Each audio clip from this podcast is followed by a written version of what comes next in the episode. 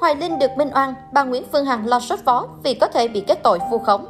Theo phân tích của luật sư, đối với những người đã viết đơn tố cáo hoặc lên mạng bị đặt các thông tin không đúng sự thật về nam nghệ sĩ thì có thể bị xử lý về tội vu khống.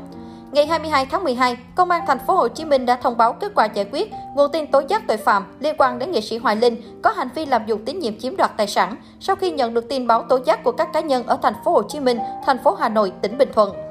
Căn cứ vào kết quả điều tra, cơ quan điều tra xác định nội dung các tố giác không có dấu hiệu phạm tội. Do đó, Công an thành phố Hồ Chí Minh đã ra quyết định không khởi tố vụ án hình sự. Quyết định trên cũng được Viện Kiểm sát Nhân dân cung cấp thông qua.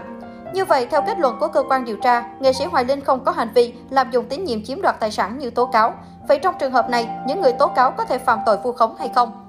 Thông tin với phóng viên, luật sư Diệp Đăng Bình, trưởng văn phòng luật sư Tinh thông luật, đoàn luật sư thành phố Hồ Chí Minh cho biết, theo quy định tại Bộ luật hình sự và các văn bản liên quan, vu khống là hành vi bị đặt, loan truyền những điều mà người loan truyền biết rõ là bị đặt nhằm xúc phạm danh dự hoặc gây thiệt hại đến quyền lợi ích hợp pháp của người khác, hoặc bị đặt là người khác phạm tội và tố cáo họ trước cơ quan có thẩm quyền. Hành vi vu khống có thể thực hiện thông qua các hình thức như truyền miệng, viết bài, gửi đơn, thư tố giác, thư nặc danh. Hậu quả xảy ra là nạn nhân bị mất uy tín, danh dự hoặc bị thiệt hại đến quyền lợi ích hợp pháp của họ.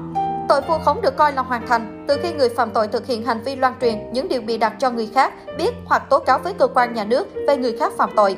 Do đó, với các hình thức viết đơn thư tố cáo hoặc lên bàn bị đặt các thông tin không đúng sự thật về nam nghệ sĩ Hoài Linh làm ảnh hưởng đến danh dự, nhân phẩm của nam nghệ sĩ, gây hoang mang dư luận thì có thể xử lý hành vi này. Cụ thể, theo quy định tại Điều 156 Bộ Luật Hình sự 2015, sửa đổi bổ sung năm 2017, quy định về tội vu khống như sau. Người nào thực hiện một trong các hành vi sau đây thì bị phạt tiền từ 10 triệu đồng đến 50 triệu đồng, phạt cải tạo không giam giữ đến 2 năm hoặc phạt tù từ 3 tháng đến 1 năm. A. Bị đặt hoặc loan truyền những điều biết rõ là sai sự thật nhằm xúc phạm nghiêm trọng nhân phẩm, danh dự hoặc gây thiệt hại đến quyền, lợi ích hợp pháp của người khác. B. Bị đặt người khác phạm tội và tố cáo họ trước cơ quan có thẩm quyền. Ngay sau khi thông tin Hoài Linh được minh oan, cái tên được nhắc đến nhiều nhất chính là bà Nguyễn Phương Hằng, bởi trước đó, nữ đại gia Đức Bình Dương nhiều lần réo tên nam danh hài vào lùm xùm từ thiện. Cụ thể vào tháng 5 năm 2021, Hoài Linh vướng ồn ào từ thiện gây chấn động showbiz Việt. Nam danh hài bị bà chủ Đại Nam nghi biển thủ 14 tỷ đồng quyên góp cứu trợ miền Trung lũ lụt hồi cuối năm 2020. Khi dư luận nhắc tới, Hoài Linh mới có động thái phản hồi. Đối diện với cáo buộc về mình, danh hài đã lên tiếng phủ nhận và nhanh chóng giải ngân toàn bộ số tiền quyên góp. Dù đã thông báo hoàn thành sau khi xuất đi 15,2 tỷ đồng, song những tranh cãi xoay quanh lùm xùm từ thiện của Hoài Linh vẫn chưa thực sự lắng xuống. Mặt khác, thông tin Hoài Linh không bị khởi tố sau ồn ào thiện nguyện thu hút nhiều quan tâm của dư luận, trong đó có các sao Việt.